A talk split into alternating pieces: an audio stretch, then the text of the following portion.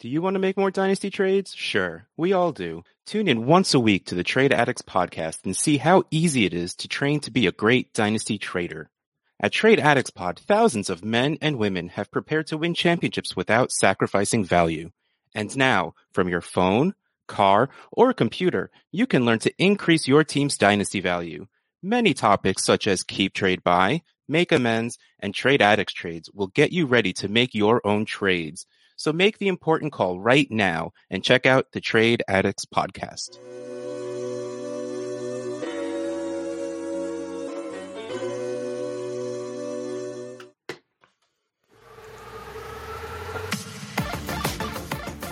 Welcome to the DLF Dynasty Podcast with your hosts, Dan Meylor, Ryan McDowell, and Matt Price.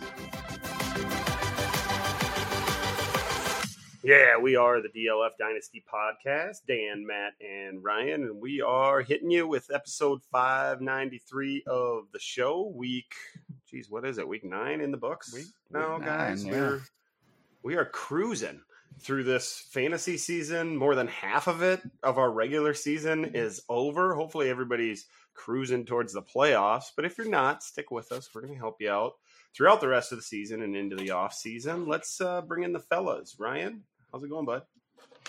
Yeah, going well. Uh, another good week. Uh, finally had some success this week. I won't. I won't uh, be crying this time. It was. It was a good week. Okay. Well, you know, it felt like to me, and I want to hear what you guys think of this as well. There were a lot of a lot of lower end touchdowns. Not the scoring wasn't wasn't real high. Of Yeah, course, we're going to get that with a dozen. It felt like backup quarterbacks. Yeah, it was backup quarterback week between like the bye week, which has you know three really good teams on it, and uh, yeah. But I will tell you, my new I think my new favorite player is Josh jo- Josh Dobbs because geez, like he's just the guy you call if you have a week notice and need to play a game, right? He's set up for three different teams now. He's he was the quarterback twelve on the year entering the week, and he I think he's the quarterback two uh, in fantasy this week. So man, good job, Josh Dobbs. I, I don't know if he's going to stick with Minnesota, uh, what they're going to do with Kirk Cousins, but he's such a fun player. He's got moxie, right? Yeah. He just comes in He the does. game. He's got the grit. Yeah, he's got grit. He breaks tackles on fourth and long and, and gets the first down and gets out of bounds and stops the clock. Vikings fans, I'm getting texts from Viking fans saying, I hate being a Viking fan and uh, questioning their fandom and things like that. I live in Vikings country. And then he brings them all the way back and wins the game for them. That was a, that was a heck of a drive. There were a few just nasty drives in the fourth quarter of games on Sunday. And um, hopefully we get some more of it. As usual, we're we're uh, recording pre Sunday night football, so a couple games still to go, a couple fantasy games still in the balance for me. I'll be watching intense intently. We got a lot to get to on the show. We need to talk about a big rookie performance in the startup.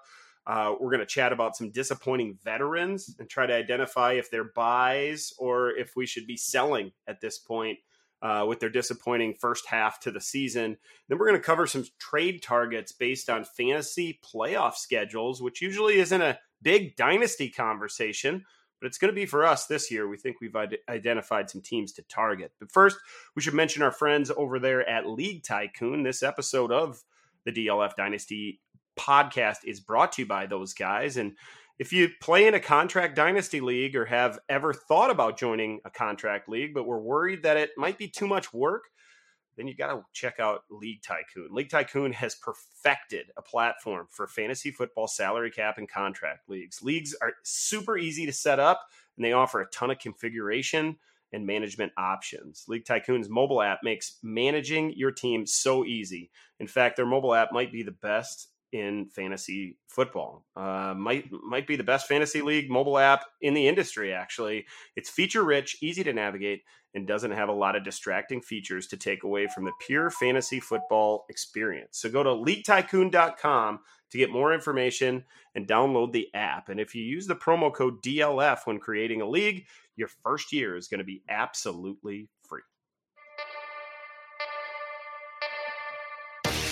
The Startup. Yeah, we uh, we got to cover C.J. Stroud, guys, in the startup, and we we've touched on him briefly, I think, a few times in the first two months of the season. But it's time to di- dig deep uh, with Stroud and this Texans offense. Really, thirty for forty-two on Sunday in the win against the Buccaneers without a kicker, uh, 470 yards, five touchdowns, and no picks. He tacked on 10 rushing yards to go along with it, and is your QB one for the week. He was he was electrifying. You know, just uh, throwing dimes all over the field and hitting guys in stride. The deep ball was beautiful. Five touchdowns. Guys, the 470 yards, not only is that a Texans record, best best passing yardage game in all in, in the history of the Texans. It's also the the biggest passing yardage game by any rookie in the history of the league. So we can't overlook CJ Stroud anymore. And I, I, think all of us agreed a few days ago or, or a couple of episodes ago, it must have been, when we said that he's he's definitely the QB two in the class over, over behind only Richardson. But now we we not only are we talking about him as a, a QB one in Dynasty, but maybe a guy we're building our teams around moving forward. Not many rookie quarterbacks go out there and, and and not only don't throw interceptions, don't uh, turn the football over, but have five touchdown games in their rookie season. This is this is a guy that is opening eyes for dynasty managers, Ryan. Oh, I mean, he was obviously unreal on Sunday. I believe we did talk about him. Maybe maybe that was just last week. And uh, as much as we whatever it was, him, we didn't we didn't say enough. well, as, as much as we praised him, I also pointed out that we hadn't seen really a ceiling from him yet. He at the time he had four QB one games.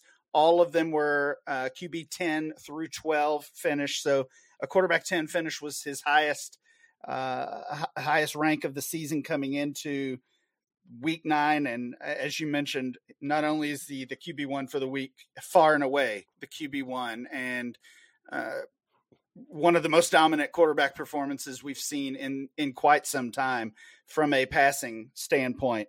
Um, we've got some brand new DLF ADP. It's not quite ready to be posted on the site yet. We'll have that soon. In that data, he is the quarterback 10. Uh, and you can make a case, honestly, that he's a couple spots too low. He's uh, behind Tua, he's behind Trevor Lawrence, and behind Anthony Richardson. So I think all three of those are at least a conversation when it comes to Stroud versus those players. The thing is, the ceiling that we did finally see on Sunday, we haven't seen that from obviously Anthony Richardson. We only got really two and a half games worth of data with him, and he's really only finished one game in his rookie year. And then Trevor Lawrence, another name that you mentioned, still only 24 years old, has that elite ceiling we thought coming into the league but hasn't really shown that to this point. To get this out of Stroud this early, Matt, that's got to make dynasty managers think twice when creating these rankings or if they're in a draft, particularly in a super flex league, how highly to to take Stroud, the 22 year old who's just just lighting the league on fire at this point. Yeah, I in my rankings today, I did move him up to quarterback eight, ahead of Richardson and ahead of Trevor Lawrence. I, I do think Richardson could come back with a vengeance and, and get back up into that that upper echelon and, and be uh, you know a better fantasy asset than Stroud at some point. But for right now, there's no denying what he's doing. I think I could probably get him ahead of Tua as well and get him up to quarterback seven. I think for now I'm going to leave him behind Herbert and Burrow, but like Ryan said, I think I think it's a conversation with those two as well. So I mean, if you want to rank them anywhere, I, I, think if you if you have them behind Jackson, Hurts, Mahomes, and Allen, I think if you want to put them at quarterback five, that's totally fine. I'm not quite there yet, but like that's the range now. We're talking about that six to six to nine range, I guess. And if you want to go higher than that, uh, you know, I, I, I can't say you're wrong. The thing about it is he's doing it with a with a team that's not full of superstars. In fact, on Sunday we had Dalton Schultz catching 10 for 130 and a score. Noah Brown had six catches, including a 75 yard bomb touchdown, went for 153 in that score. And then your guy Tank Dell, Matt, big game, six for 114 and two touchdowns. Nico Collins gets mixed in. Um, that offensive line is really in shambles. That they've been piecing it together. They're slowly getting healthier but he's under pressure. Teams are blitzing him and he's just handling it. He's smooth. He's like Joe Cool back there, right? No running game. It doesn't even matter. CJ Stroud just stands in there and delivers the football on time.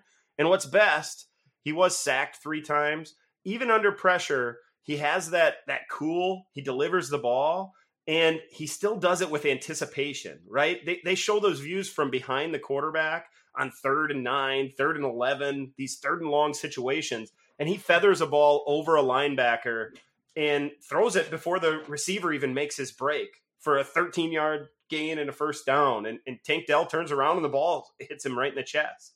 So these are things that you know, honestly, coming out of Ohio State, we didn't get to see a lot of that anticipation. He was playing with those receivers, and everything was kind of um, set forth in front of him. Okay, this read, you throw it there. The read goes the other way, you throw it there. And we didn't get to see him go through the progressions like we have seen him. We, you know, we were we were held. That was held away from us. We never got to see that in his college tape, and it was a it was a knock on him coming into the league that mm-hmm. that there wasn't enough of that out there. But he clearly has it. You know, he he can he can process with the best of them. It, it appears to me, and that means he's going to stay. He's he's going to remain. He's going to re, remain as a as a top guy, and he, he's going to obviously need to do it from the pocket because he doesn't create enough with his legs to create that floor that we always like. But geez, maybe it doesn't matter.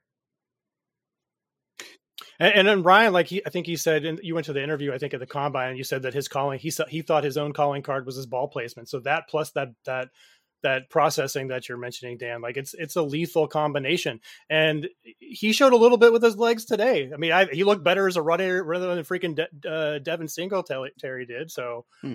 Uh, I don't know. I think that uh, uh it's it, you're not going to get the you're not going to get the 50, 60 yards running probably, but you could I think you could see him be kind of like a Patrick Mahomes style runner where he's getting you 30 yards a game at times and picking up those first downs when when when necessary and he showed that today. Especially when teams decide, okay, we can't sit back there in the zone with the blitz. He's carving us up like right. that. We're going to have to play some man. Then maybe he does step up in the pocket and pick up those Mahomes like first downs on third and third and long uh, when, when it's a man blitz and, and you see a little bit m- more of that. I that game was awesome. Baker Mayfield played great, by the way, in that game. Brought the Buccaneers down the field a couple times. Could have had a monster fantasy game, but gave Rachaad White a couple uh, short touchdown runs. Um, so he's really outperformed what we expected out of him. Um, just a fun football game. With that along with that Vikings Falcons game, which was back and forth at the same time. Red Zone was a lot of fun to watch uh, in that early window. Two best games of the day on Sunday. Yeah. Best games of the day in a in a week where we had Dolphins and Chiefs, we have Eagles and Cowboys, we got Bengals and Bills, some premier matchups. We got some good games from some really honestly lower end games, and the Stroud performance was really just uh just a just a icing on the cake for what was a what was a just a massive performance and and a coming out party really. Like you said Ryan there it was the it showed that ceiling which is what we wanted to see. Well I think and and you both kind of hit on it a, a little bit. I mean Stroud ball placement specialist is what he called himself at the combine. That that quote has, has gone around a lot now um, since then and he's really showing that it is true. Still has just one uh, interception on the season, which is amazing. Yeah, I mean, you, so you look at the list of uh, the list of quarterbacks who have just one interception. None of them have been full time starters like Stroud has. Uh, uh, guys who have more interceptions than Stroud: Blaine Gabbert, Clayton Tune, Brian Hoyer, Trubisky, Aidan O'Connell, Tom uh, DTR. I mean, guys who have thrown uh, a couple dozen passes are are way up on that yeah. list uh, above Stroud. So I think he's actually I think he's actually a better real life or better NFL quarterback than he is a fantasy quarterback. But that's not a knock on him at all. We we always talk about players who um, you know are producing whether it's garbage time production or or whatever. Uh, I mean, Dan, you've you've said similar things about Fields. Yeah, he's producing, but he's not a good NFL quarterback, so I don't trust him. Stroud is the complete opposite. It, we yeah. finally saw this ceiling, uh, but the quality of play that that he's put together all year long, even even with that limited fantasy ceiling, is just going to ensure that he's going to be the starting quarterback uh, uh in the NFL for a long time. And this conversation is centered around the ceiling because he showed that this week. But and you know, really a week ago, we probably saw the floor in that game against Carolina. Yeah. It was low scoring. He only threw 24 passes and only threw for 140 yards, didn't throw a touchdown. So his fantasy performance was really down there. But outside of that game, he has been consistent, right? Um, it's pretty much 200, 250, and two touchdowns every single week. And when when you're bringing those kind of like I don't know, Kirk Cousins like numbers, that consistency to go along with this upside that we finally see now, that's just a lethal combination and an opportunity for dynasty managers to put up big numbers. Uh, and really, from a guy that was slipping into the second half of the first round in Superflex rookie drafts over the summer, he even he was going in the second round, late second round sometimes in single quarterback leagues might turn out to be one of the bargains of that 2023 rookie class. Uh, can't say enough about CJ Stroud, but we have to at this point. We got to move on. Dynasty Rankings. Yeah, we mentioned it in the open there. We want to talk about some disappointing veterans based on how they performed so far this season and how we're going to approach those guys uh, in our le- weekly lineups or in trade talks moving forward. Let's start under center, guys. We'll try to hit on one or two guys from each position. Um, I think we got to start the conversation with Joe Burrow. Of course, we haven't seen him play here in week nine just yet. They got the Sunday night game.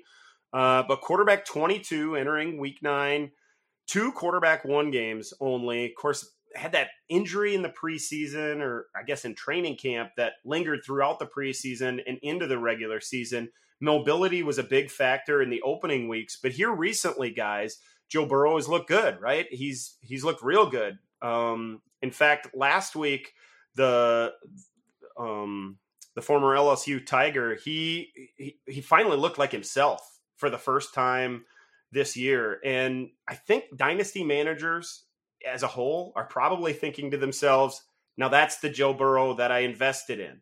Uh, 1500 yards 10 touchdowns going into sunday night football uh, had that that big game against the 49ers three touchdown passes almost 300 yards and 28 for 32 passing. The week before pretty strong two touchdowns. The week before that over 300 yards and three touchdowns. I don't know if dynasty managers are still all that concerned about joe burrow. The the overall numbers yeah quarterback 22 that doesn't look that good but here recently he's looked he's looked real strong and he has 10 touchdowns on the season. He's not going to end the season with 22 touchdowns. That probably means he's throwing 20 more here in the last 10 games of the year. Yeah, I, I, agree with you, Dan. I think he looks way better. I don't know if it's just the calf is is that much better, but that play that's been going around, I'm sure everybody's seen at this point where he evaded uh, Armstead. He had, guy had both hands on him. He got away from him, then he got away from Bosa. Mm-hmm. He rolled out and, and completed that first down pass to Higgins on the sideline. So I just I think he's back. Uh, I'm not worried at all about him at this point. Uh, he had was the quarterback four last week, as uh, you mentioned with those stats, and the offense looked different too. They almost went to like this shorter passing game uh, where they were, you know, kind of taking what the defense was given. I don't know if they were just forcing stuff the first uh, part of the part of the season, but the offense looked different. It seems like they're rolling now. Uh, the game against tonight against the Bill is going to Bills is going to be really telling. Uh, if if he has a strong performance again tonight, I think that it's wheels up for him and this offense. I think we all said that a week ago when they were taking on the 49ers and that tough defense, although they've dealt with some injuries there, and he carved them up, honestly. Yeah. Um, I, I, haven't seen a, a real bad Burrow trade here in the last few weeks, but there were some bad ones in the dynasty community oh, yeah.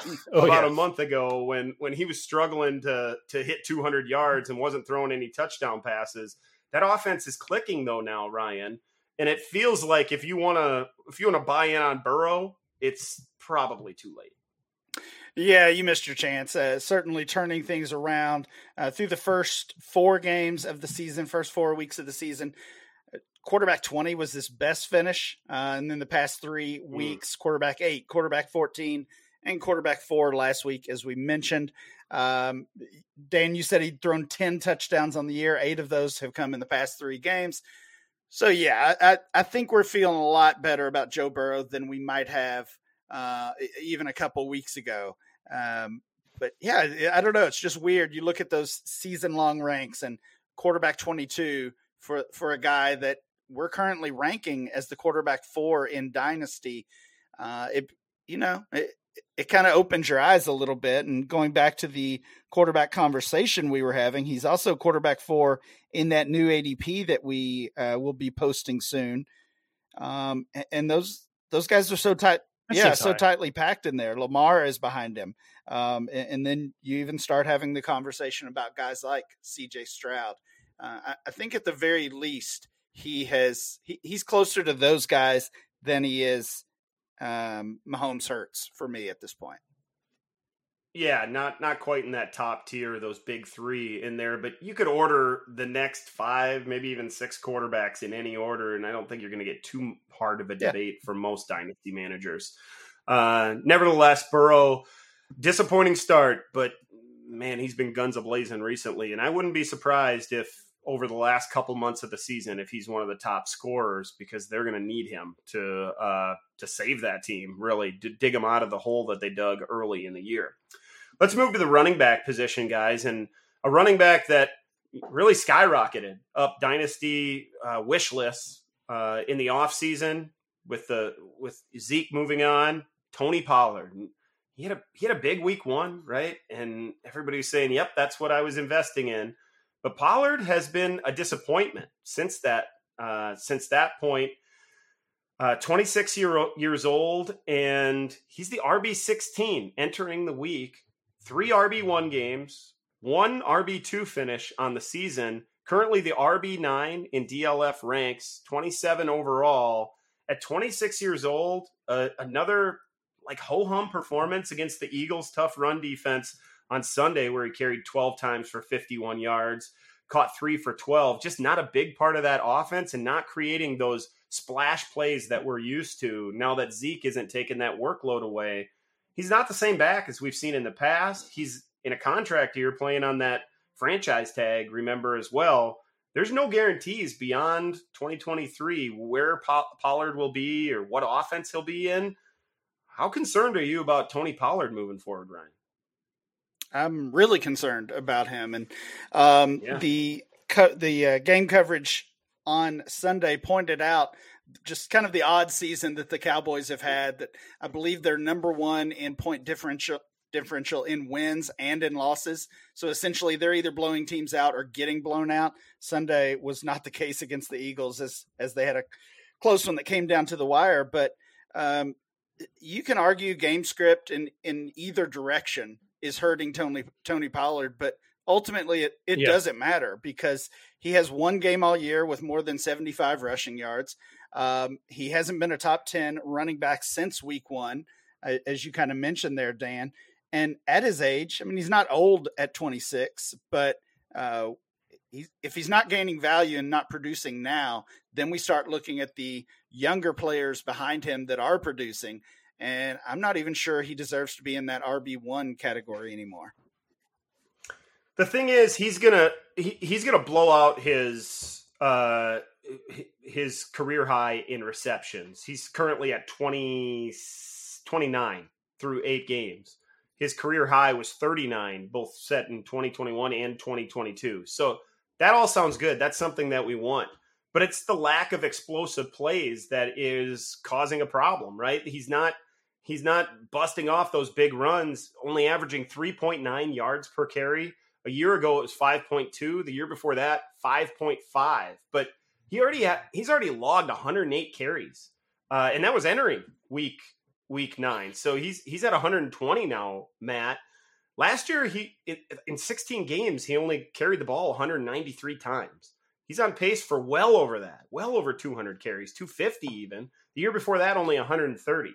So, you know, all of us in the dynasty space, or really the fantasy space, said for a few years, why can't we get Tony Pollard more touches? Mm. Well, maybe this is why. He he can't he can't handle that kind of workload. He's not built for 16, 18, 20 touches a game. He needs to be more in that 10 to 12 range. I, am not convinced that's the case. Like I, I think the, the, the blind spot for me, and and I don't know if you were on him at the beginning of the season, Dan, or not, or before the season. I was because of the role, and the role is there. The role is is very good. He's seeing 69 percent of the snaps in the season. He's running routes on 50 percent, six percent of Dak's dropbacks. The thing that was the blind spot for me was, and it shouldn't have been, was that Mike McCarthy Uh, he's not good. He's not good at calling plays. If you if you watch the games, you see them running Tony Pollard up the middle, you know, 10, 15, maybe not 15, but 10 times a game. Uh, and that's not how Tony Pollard should be used. Last year, they were getting him out in space. They were having him run out on the edge. And that's not happening nearly as much this season. So I suspect that's what it is. People want to blame the ankle. I don't really, I don't really necessarily think that's the case. We, we've seen medical experts kind of uh, say that that's not the case. So I'm willing to trust them at this point.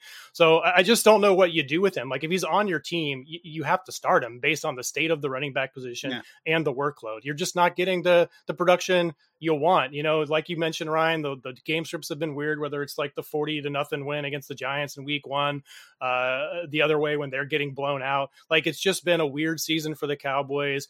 That plus the uncreative play calling from Mike McCarthy, I think, is the problem here. I'm not willing willing to write him off as a talent. We did this a little bit with Austin Ekeler when he took over for Melvin Gordon, wondering if he was so successful because he was that secondary back, because they got him in more uh, advantageous situations.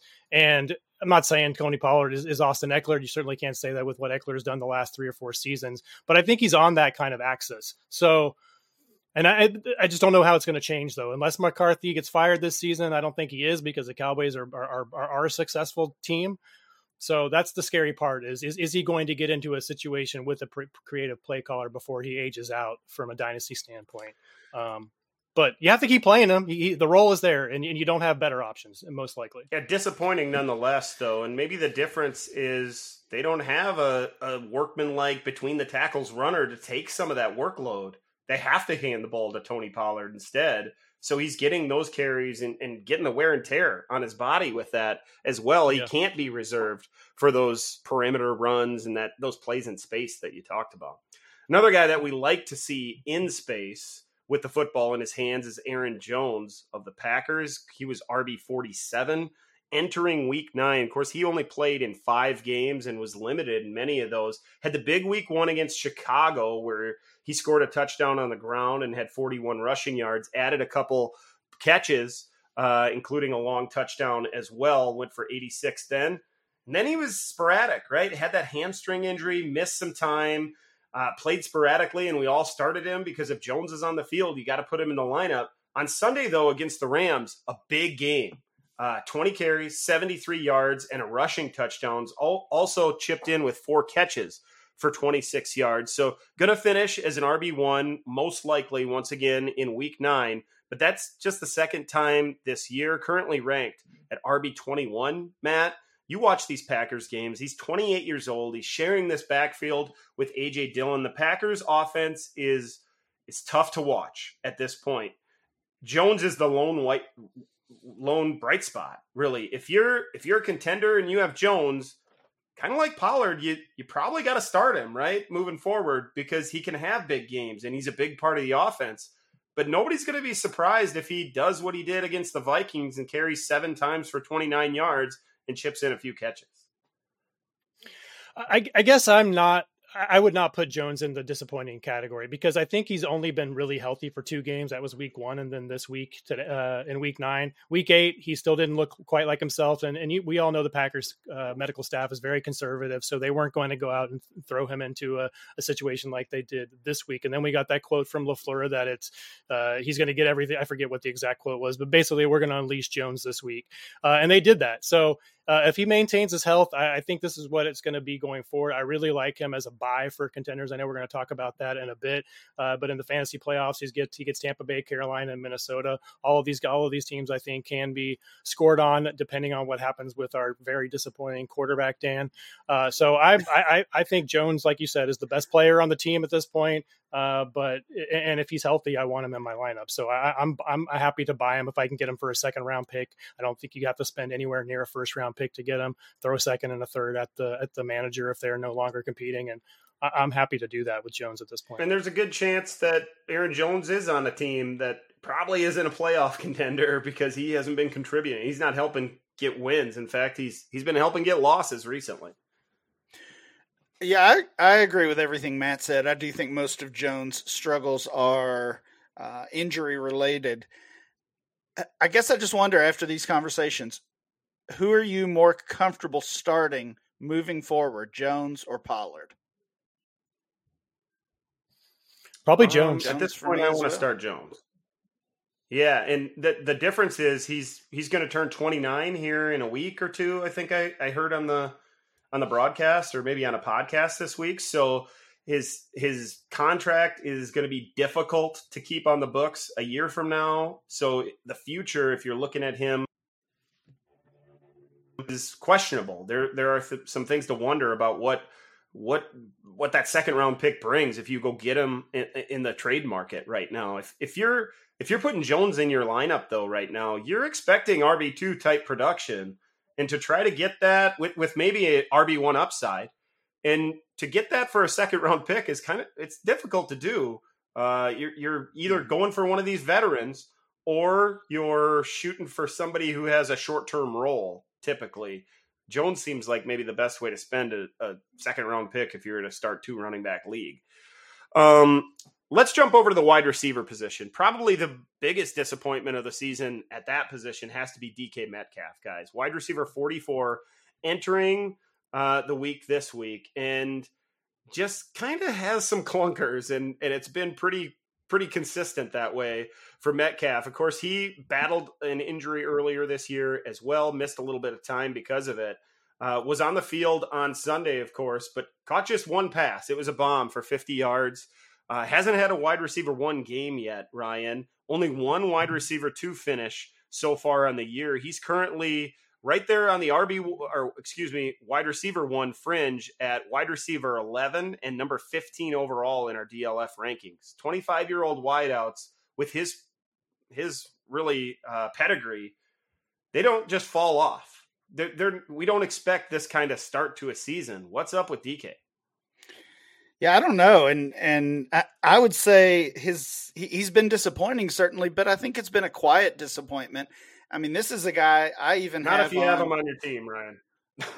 I I disagree. I, I I do have him on a couple of teams, and it's I don't know. Maybe maybe it's just been a blind spot for me, but I've I've almost uh almost been unaware of, of how how bad he's been or how average he's been. Uh, you said he hasn't had a wide receiver one game, hasn't even been close. He was wide receiver 18 in week three. Uh, outside of that, no games as a top 24 fantasy wide receiver, and that would include this week as well. As you said, just just the one reception. Um, yeah, it, it's pretty disappointing, but we always talk about the uh, the depth of the wide receiver position, especially when it comes to those young guys. I mean, we've been talking a lot about Zay Flowers and and uh, and Metcalf's teammate JSN, and at some point, the, just the depth there has to has to start pushing guys like DK Metcalf down. I I couldn't believe as as surprised I was that he's been putting up these these subpar numbers. I was also surprised to see he's wide receiver eleven in our DLF Yeah. rankings. I do not think he belongs in the wide receiver one range at all. Yeah, I, I saw you had put that in our document here, and I had to double check that to make sure that wasn't a typo because I can't believe it either. What's DK doing up here at 11, Matt? And what do we do to fix it for Dynasty? Well, it, it, it's it's it's again, it's a it's just it's tough because the role is there. He's just I think JJ Zachariason said this week he's just running cold, and I mean maybe that's true. Last week he had a thirty nine percent target share. This only thirty six percent of the like the targets were catch were rated as catchable. Um, he's got a twenty four percent target share on the season, which is right there. You'd like to see that between twenty five and thirty percent, but with those other two very good wide receivers there, that's difficult to do. He's got forty one percent of the air yards in the season he's just not scoring fantasy points. And I don't know why that is. Uh, today, only four targets. So that was certainly a, a factor. Maybe that was because they were getting blown out. And, and I, I don't, I don't, I don't exactly know why. Um, he only got four targets today, but out targeted by both Lockett and uh, JSN today. So maybe he is just running cold the peripherals are peripherals are all there and maybe he's going to catch up. Maybe this is a regression candidate. He's going to come back and have a, a couple of monster games here down the stretch but that's what he's going to need to support this current dlf ranking because i agree with you guys. Wide receiver 11 right now it does not make a whole lot of sense unless you're just talking about the potential of the player and, and potential is not scoring his points right now. That that Ravens Seahawks games, I was really looking Brutal. forward to that one. I, I thought that one. I know, and it was so with bad. this schedule this week, I thought, man, that's in the early slate. That'll be a fun one to watch. And it was a blowout from from the beginning, thirty-seven to three. Baltimore. They just ran it right down the Seahawks' throat. There's there's a big difference in the talent between Baltimore's roster and Seattle's. Seattle's going to have some questions to answer, sitting at five and three right now. Another disappointing wide receiver this year, Chris Godwin of the Buccaneers, really disappointing on Sunday in that football game and in what was a shootout. The ball was getting thrown all over the football field. Uh, yeah, he came up with two catches for 16 yards on six targets. Wide receiver 36 entering the week. That number is going to drop. Just one wide receiver, one game. Only one more game in the top 24. Currently ranked at wide receiver 25, which seems reasonable for the slot receiver that we expect to catch 90 to 100 passes. But he's 27 years old now, Matt. And and playing in that offense, we expected more, to be honest, coming into the season. It, it's just if you're starting Chris Godwin, your expectations can't be real high at this point. If you get wide receiver three production, you're happy with that at this point. Yeah, and I mean, how many how many years in a row have we said this is the year Chris Godwin surpasses your favorite player, Mike Evans? Mm-hmm. Dan, like it just it just never happening. And if we, I mean, if we thought about this, maybe we we should have thought about this more at the beginning of the season. Godwin meshed more with Tom Brady. His style of game meshed more with Tom Brady. What is what does Baker Mayfield do? He runs around a little bit. If he doesn't get the ball batted down at the line of scrimmage, he throws it deep, uh, and that's that's what meshes with Mike Evans, right? That's what meshes with the speedster Trey Palmer. It's not what meshes with Chris Godwin, who's a technician. He can win those those contested catches, but he's not the same kind of player as a guy like Mike Evans is, right? So uh, we've been wanting Godwin to move on, and it just hasn't happened. Move on to another team, a, a, better situation, and it just hasn't happened. And I don't know if it's ever going to happen in terms of uh, eclipsing Mike Evans uh, on this team. Uh, at least uh, he really does need a new, like a change of scenery or something to kind of jumpstart him because he looks good on the field. Like when I watch him play, he looks like Chris Godwin. He's just not producing for us. So it's a it's a difficult one. Yeah, has a big base salary. Another player with a massive base salary a year from now. Going to be exactly. hard to have tough him to back trade in in in Tampa Bay uh, next season. We'll see what move, what happens. Ryan, anything to add there with Godwin? No, not really. Uh, I think Matt made made some good points there. Again, it's just the depth of the receiver group, and once we do start moving these these players down, whether it's due to age or or disappointing performances, it's usually not just dropping them one or two spots. It's dropping them ten or twenty spots. Um, so if, if, guys like Godwin, I don't think DK's in as much danger, I guess, of, of falling off like that. Still a couple years younger, but once guys like Godwin start to fall, they fall fast. The last wide receiver we want to talk about today is Jerry Jeudy, wide receiver 53 in production so far this year. Hasn't had a top 24 finish on the year. Put some bad stuff on film, honestly, if you watch the Denver Broncos much. Uh, giving up on routes, not getting open, not a lot of separation. Currently ranked as the wide receiver 33 on DLF and at number 63 overall, just 24 years old was the subject of trade rumors a week ago, but still in Denver. If you're looking at Jerry Jeudy on your roster right now, Ryan, what are you thinking about him? Uh, I mean, I think he's showing us what he is. You know, like the, the difference between him and Godwin and, and, Metcalf is those guys have been good quality producers um, really throughout their career, essentially. And and Jeudy, I think we're we just need to start accepting that he's not the prospect we thought he was. He's not going to live up to that that draft capital or, or, that wide receiver one rank he entered the the league with in his rookie class. He he is what he is. Maybe you get that rare, you know, fifth year breakout like we got with a guy like Emmanuel Sanders or something like that. But it, it, just feels like it's over for Jeudy. I started at the beginning of the season trying to get in, the, in this offseason, trying to move him for any first I could get and like now, it, can you even get a second round for him? This is a player that still carries name value. Mm-hmm. So can you move him for, you know, somebody like like it, it feels gross, but the production is there. Can you move him for someone like Adam Thielen? You know, like just someone that's like that's producing, but it clearly has no dynasty value at this point. I think Jeudy's on that track for for having zero dynasty value. So if you can turn him to any production, no matter how gross it looks from a dynasty value standpoint, I think you I think you do it. It is gross because we're we're on, almost to the point, Ryan, that he's a roster clogger and he's only 24 years old Absolutely. with all that pedigree. Absolutely. Yeah, the the age is is kind of what's in his favor, and obviously the pedigree is there. He does he does check a lot of those boxes that uh, that we like for our wide receivers. I really really wish he had gotten traded because uh, he's clearly a guy who needs a fresh start, uh, whether it's a, a, new quarterback, new offense, new coaching staff, whatever.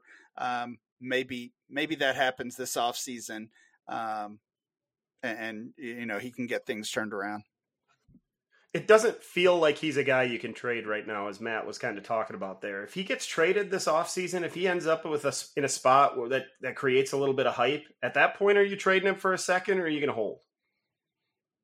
I think you can probably get a second for him right now. Um, so now, now you're talking upside. Like, could he could he become worth a first in the right situation? Maybe like that's that's maybe. the best case. So i'd i'd probably go ahead and take the second right now and and like i said i do think you can get that in in most leagues. Hmm. All right. That's that's enough negativity for now. Let's let's talk talk about some positive stuff. It's a downer. Let's talk trade yeah, let's try to try to identify some trade targets for the fantasy playoffs based on schedule adjusted fantasy points allowed. And and we thought we'd break this down by position, go through some of the current best matchups for the positions, and then try to talk about their playoff schedule and if there's any moves we can make to prepare for a championship run. So let's start with the running backs, Matt.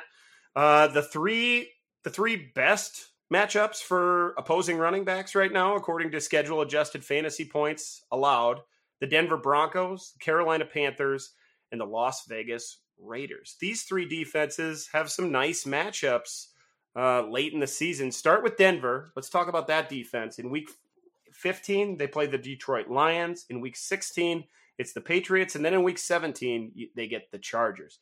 Denver's kind of a funny team to look into because they had that big game that they gave up all those rushing yards to the Miami Dolphins when they had 70 hung on. Since then, though, that Denver defense has played a lot better. They're going to be coming off the bye. What do you think about trying to mine some uh, some fantasy points against this Denver defense moving forward? I mean, Detroit, I think has you know obviously has one of the best running games in, the league with with Montgomery coming back and and Jahmyr Gibbs. It's going to be interesting to see how that split works out. But if I have either of those players on my teams, I'm very excited for Week 15. Those are both players I'd like to acquire. Obviously, Gibbs is going to be very very expensive. Maybe some managers have some uh, you know, like uh, Montgomery has been out of sight, out of mind for for a few weeks now. So maybe you can get him before he comes back next week. Um, but those would be the the ones that I would tackle. You know, uh, Rhamondre Stevenson had a had a nice, really nice game today, but I don't really want to bet on the Patriots offense uh, necessarily in Week 16. Uh, like you said, the defense is playing better, and against an inept offense, I think that's going to be difficult. And then in Week 17, the Chargers. You know, I I, I still want to get in on Austin Ekeler where you can. Uh, we'll talk we'll talk about him a little bit later, probably more in depth. But there's lots of uh, evidence in the trade finder that you can still get him for for a single first round pick, and I think that's a fine use of your first round pick if you're a contender and hurting at running back. Uh, so so yeah, out of out of that group that's facing Denver in the playoffs, I'd like to, to focus on Detroit and, and, the, and the LA Chargers. Carolina is another defense that gives up a lot to the running backs. I was invested in Jonathan Taylor on the props market uh, in week nine. That didn't pay off. 18 carries for 47 yards. Carolina defense looked a little better, but they get Atlanta, Green Bay, and Jacksonville late in the season. Ryan, is there anything here that that catches your eye? Well, obviously, when you're talking Atlanta and Jacksonville specifically, I mean, Bijan Robinson, Travis Etienne are going to be two of the most expensive uh, backs to trade for to acquire in Dynasty right now. So my my eyes going back to that Green Bay game in Week 16, and we already talked about Aaron Jones, and seems like we're all on board with him, kind of getting things turned around in the second half of the season uh, as as a cheaper trade target. Uh, I think uh, I, I, love seeing that Carolina matchup uh, in what's going to be, I guess, the semifinals or quarterfinals of of most most fantasy league playoffs. Yeah, the semifinals in Week 16, uh, Packers and uh, Carolina Panthers. The problem with those Packers is sandwiched around that. They get uh, they get the Buccaneers at home and then at the Vikings, whose run defenses are a little bit different. How about the Vegas what? Raiders in that defense, Matt? Is there anything there? They get they get the Chargers. We heard about them against Denver, uh, Kansas City, and Indianapolis in our playoff weeks. Yeah, the Chargers, man, they got a they have a really nice playoff schedule. Maybe one of the best three three game stretch of, of any team. So again, Ekeler. Uh, Pacheco, uh, Isaiah Pacheco has been better than expected, I think, this season. He's catching the ball a little bit, a little bit disappointing today in today's matchup against Miami. Uh, maybe that's you chalk that up to, to being in Europe, being in Germany, and, and and everything that comes along with that. I'm not sure, but over the course of the season, he certainly certainly performed better than I expected. That Week 17 matchup with Indianapolis is really interesting because you know Zach Moss isn't really going away. Uh, last last week was especially head scratching with Jonathan Taylor just coming out and just destroying in the first half, like 11 carries for 94 yards or something, and then just two touches in the second half, and then they brought Moss back in. So it's clear this is going to be, I think, going to be a two man backfield. Um, so obviously JT is going to be pretty expensive. Zach Moss, you know, I, don't know. how what do you think the price on on he is? Can you get Zach Moss? Do you want even want to pay a second round pick for him? That seems uh, like Ryan? the price you're going to have to pay if you yeah. want to go get get Moss. And like if you're a Taylor manager, I could see trying to get that insurance policy, but you're probably not starting both of them. If you're if you're not though, are you giving a second round pick for Zach Moss right now and hoping he keeps that role? That seems a little risky, Ryan. Yeah, I think I would find better uses for my second round pick than uh, you know, hoping Zach Moss continues to have this role, and and and I do I do think he will, uh, at the very least, have some role in the offense. But um, yeah, even even with a, a couple nice games there in that that late season schedule, I'm I'm not giving a second for Zach Moss. If that's the cost, I'll uh, I'll figure out something else. Right, especially on the running back market when we said that maybe you could get Aaron Jones for that. And and he has yeah. a nice matchup yeah. in the playoffs as well. Absolutely. We heard the Chargers in here twice. Week 17, they get that Denver defense currently ranked 32nd in the league and then the the Raiders in week 15 uh, currently ranked number 30 in the league. The problem with investing, and Matt, you said like maybe maybe you chase after Austin Ekeler right now. I don't mind that, but it's really not the running game we're buying into with Ekeler. It's him as a receiver. His his rushing output, even when healthy this year, has has been subpar. I would say. Yeah, but you know, if you're getting seven, eight, nine targets a game, I think that's fine. We know that targets are worth about two and a half to times the amount of carry is. So I'm not really concerned about the the rushing workload. And he's still being used around the goal line. Joshua Kelly has been mostly disappointing. He had a couple of, of big spot big games earlier in the season when Ekeler was healthy, but as soon as he was took over that primary role, he immediately turned into a pumpkin, right? So uh, I don't think he's really a concern at all. There's nobody to really challenge Ekeler uh, with Mike Williams out, with Josh Palmer out.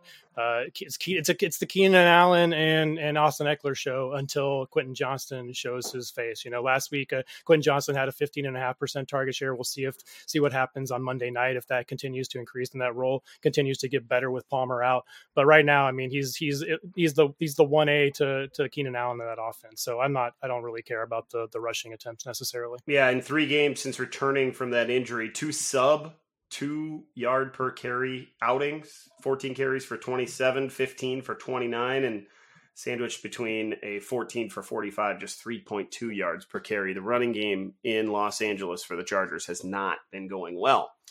Current best matchups for wide receivers. We have washington we have philly and we have pittsburgh. These uh, pass funnel defenses are not not playing well honestly. Washington has the rams the jets and the 49ers Philadelphia has Seattle, the Giants, and the Arizona Cardinals, and Pittsburgh has Indiana, uh, Indianapolis, Cincinnati, and Seattle. So we hear Seattle's name a couple times here, Matt.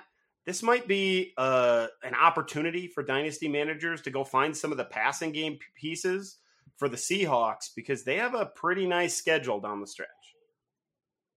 Yeah, and you know we talked about DK Metcalf already and his struggles, but he could certainly pick up. But he's he's still even with his disappointing disappointment. I think you're going to struggle to get him for a reasonable price. Like he's still going to cost you at least a first round pick, and like Ryan said, just probably better uses for that uh, in a league we play in together. I tried to send like George Kittle for him, uh, that wasn't going to work. So, and I'm not really willing to go much higher than that. But Tyler Lockett, he uh, he's always cheap uh, and he's still going to be he's still going to produce for us in those in those ma- nice matchups in the trade finder. You see him go for a second multiple times, even a third a couple of times. Lockett for Wan'Dale Robinson, Lockett for mm-hmm. for Marvin Mims. You know those are nice prospects, but if you're a contender looking to score in those three weeks, I think he's the the most attractive target for Seattle. And, and in addition to getting Philly and and and and uh, uh Washington and Pittsburgh, excuse me, uh, they also get uh, sandwich in there, which we know is another pass funnel offense. Uh, if you really want to try to try to bank on the the rookie narrative that they you know they i mean it's not really a narrative. They do play much better in the second half produce much better for our fantasy teams in the second half of the season. We saw today jsn lead the team in targets i believe or maybe second in targets. Um it had the was the most productive wide receiver for the team today so they may be ramping him up as well. So all of these guys are targets but lockett is just so cheap uh, that he's the guy that i'd want. Yeah lockett's cheap but he's older. Jsn's expensive and young and most dynasty managers aren't giving up on him and as we already mentioned dk metcalf is expensive expensive. Maybe the better way to buy into this offense, Ryan, if you're if you're a true believer, and it's going to be di- difficult to do it, is probably Geno Smith in a super mm-hmm. flex. Maybe you can get your hands on him and buy into this offense. Yeah, I like that idea as well. Really, any pieces of this offense, um, based on this schedule and uh, and looking ahead, I, am good with buying. I, I do agree with Matt. I like Lockett as the the top trade target there. Um, the other team that's kind of jumping out to me is the Arizona Cardinals. They get the Eagles in Week 17. Uh, Hollywood Brown, I think, makes a lot of sense as a trade target as well for contenders. Uh, he has performed well uh, throughout the season with with uh, backups at quarterback. So sounds like we'll get Kyler Murray back soon, hopefully next week. And uh, that's obviously going to be real big news for Hollywood Brown. Yeah, the Cardinals get the 49ers, Bears, uh, and Eagles in the final three weeks of our fantasy playoffs.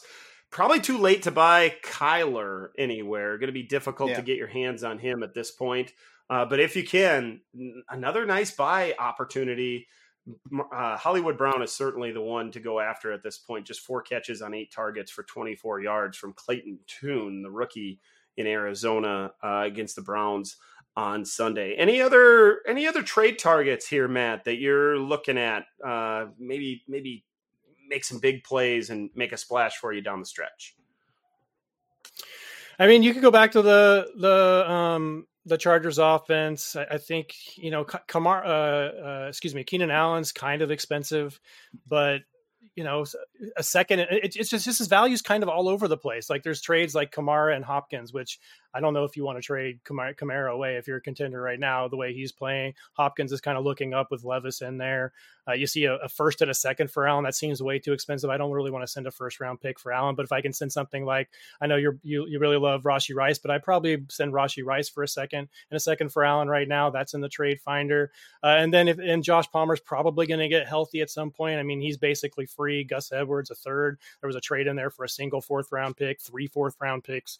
Like these are just these are free for for for this these kind of matchups and this productive offense with Justin Herbert. So I mean, and if you really want to spend big, go try to get Justin Herbert, I guess. And then, like Ryan said, Geno Smith is the the cheap trade target from a from a quarterback perspective. Garner uh, Gardner Minshew is you know he didn't have a great game today, but I think that was a lot due to game script and how uh, just how bad that other team was today. So um, but yeah, there's, there's there's lots of good cheap veterans out there. I think you can do you can with with this data we've given today. I think you can find something on there uh, to help your out your contending team. One of my favorite targets right now, you mentioned his name earlier, is David Montgomery. He's a little bit out of mm. sight, out of mind. In the playoff stretch, they get Denver, like we talked about before, but then they go to Minnesota and they go to Dallas in a game that should be a big game late in the season. I love buying into that Detroit mm. offense right now. And Montgomery seems like the cheaper option with Gibbs. That coaching staff also seems like the kind of coaching staff that's going to say, no, we're just going to give it to Montgomery 18 or 20 times. Gibbs, you'll go back to your your eight to twelve touch role that you had before. If that's the case, and Monty gets everything down at the goal line, he's going to score a lot of fantasy points down the stretch. Throw throw throw Goff in there too because I think sure. uh, it's eight of their nat- last nine games are in a dome, so they're mm-hmm. going to be fine with the cold weather games coming up uh, on those on those fast tracks for all of that all that speed that's on that offense. So yeah, Detroit's a, a great target. Uh, any other names that jump off to you, Ryan? If you're out there trying to look at the trade market and identify a player that can help you down the stretch, is there is there a guy that you're going to target here in the coming weeks? Well, we talked about Seattle as as really an offense to target, and and this one's a little bit different than some of those veterans we talked about. But uh, I love I love Zach Charbonnet as a trade target. Uh, it's getting yeah, me too. That's getting uh, more and more difficult as he uh, as he makes some big plays when when given the opportunity. Uh, so I don't think he's quite as easy to acquire as he might have been two or three weeks ago. I know I know you were shopping for him, Dan. Um, but yeah, if you can get him basically below what uh, what he cost in rookie drafts, I think that's a, a great idea.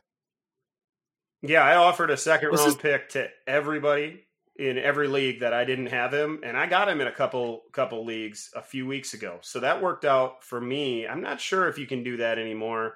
I know you can't do that with De'Von Achane or Achane anymore uh, who was in a similar situation and took advantage of his opportunity. If Charbonnet gets that that role in that backfield to himself for a few weeks, if Kenneth Walker and this injury's kind of been lingering, if he doesn't get back to full health, I could see Charbonnet making a big splash. He's a nice trade target and a guy I think is going to make an impact down the stretch.